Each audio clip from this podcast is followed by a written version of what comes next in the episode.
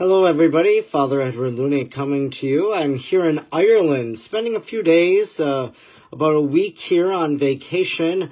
Really coming to the end now. We've seen a lot of things, and the next two days, Monday and Tuesday, we'll be spending at a little monastery uh, right by Dublin. And so, just really spending the last few days in prayer as a way to pause and to bring the, our time to a close. And really, as we've seen everything, as we've driven about 1,200 kilometers throughout Ireland, there's a lot of things you see as you're driving along the way. And today, as I can't be with you, my parishioners, as I can't be with the faithful people of God to preach a homily, I'd like to maybe just share a few reflections today about Good Shepherd Sunday. You know, that's what today is called Good Shepherd Sunday. Isn't that what we hear in the gospel today? That Jesus says, I know my sheep and my sheep know me. As I've driven all throughout Ireland now, I've seen a lot of sheep.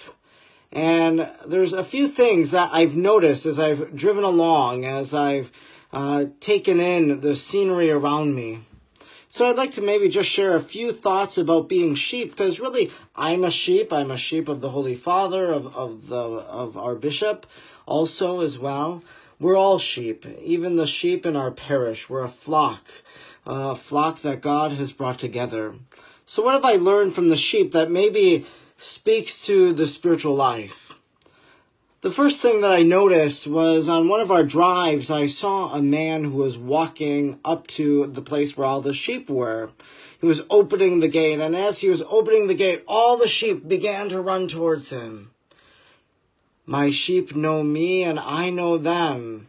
The sheep recognized this shepherd, the man who was going into the field, that he was the one who was going to herd them, he was the one who was going to provide for them.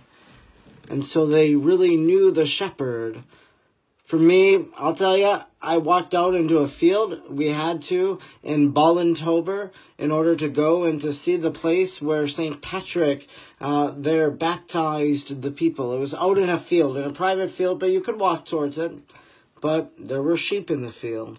As I walked towards that area, the sheep, even though I was bawling at them, they didn't come towards me. They didn't run away. They just remained. They recognized that I was a stranger, that I was not the one that they wanted. They know their shepherd.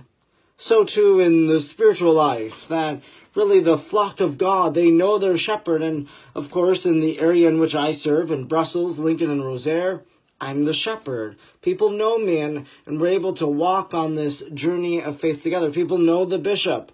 We're able to walk together. People know who the Holy Father is. The shepherd knows their sheep and guides them, and they come to him and he goes to them.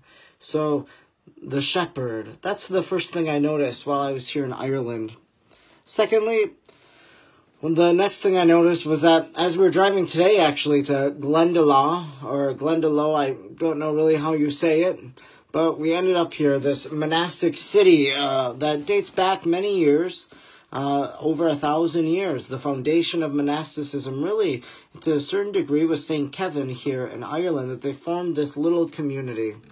And one of the things I noticed as we were driving around these country roads is that we came up to an area where there were fields on both sides of us. But yet, as we were driving, the road was there, and this was the first time I had seen it.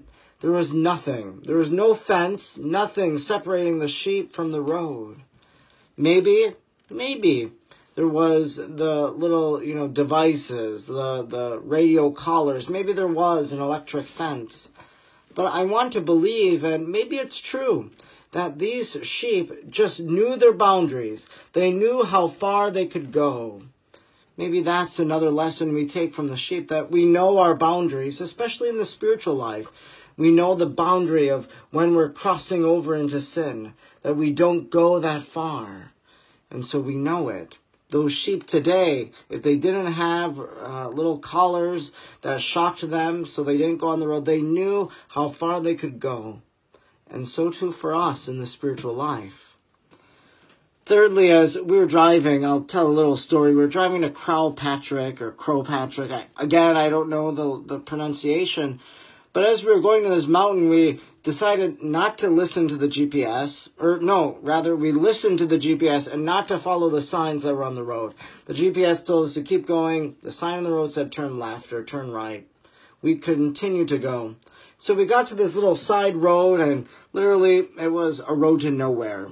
And in fact, at the very end, it said, park your car and I'll walk to your destination. But as we were driving along this country path, and I posted a picture of this on social media, as we were driving along that path, there were sheep who were outside of the fence that somehow they had crossed over and now they were close to the road. They weren't where they were supposed to be.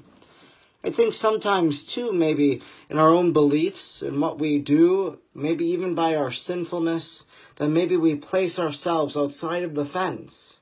And then we need someone, we need a shepherd who comes and lifts up the sheep and brings him over or her over to the other side, bringing them back to safety.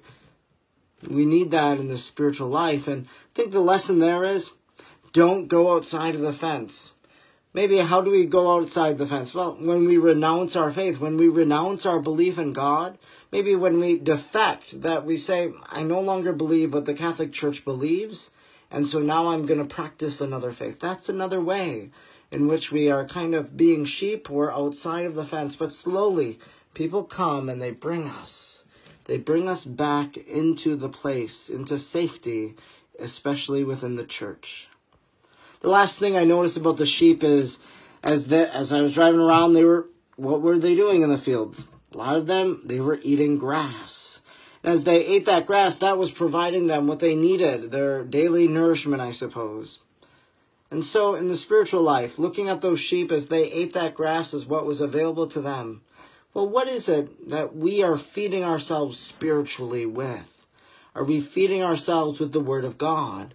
Are we feeding ourselves with the Eucharist? Are we feeding ourselves with our prayer life, our spiritual, whatever it is? How are we feeding ourselves as sheep of God's flock. Today is Good Shepherd Sunday, and as we think about our own role as being sheep, I think that we can really reflect on what Jesus says I know them and they know me.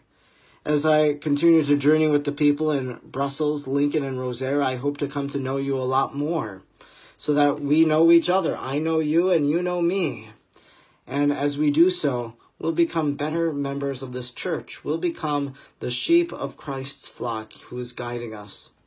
I think too, especially as I'm absent from the parish this week, and as it's Good Shepherd Sunday, it's also World Day prayer of prayer for vocations. And so it's a good opportunity for us today to pray that God will call more people to the priesthood, to vocations in the church. I hope that one day that we'll see some married man from our parish ordained a deacon to pray for an increase in vocations to the diaconate, but also to pray that maybe God is touching the hearts of some of the young people in our parish, maybe of some of the men to consider the priesthood, of some of the young ladies in the parish to consider a vocation to the sisterhood. And so we pray for vocations. We're grateful especially for our retired priests who celebrated Mass with us this weekend in my absence. And so we pray that God will send us many more vocations, many more priests in the church who will continue to labor, who will continue to imitate Christ the Good Shepherd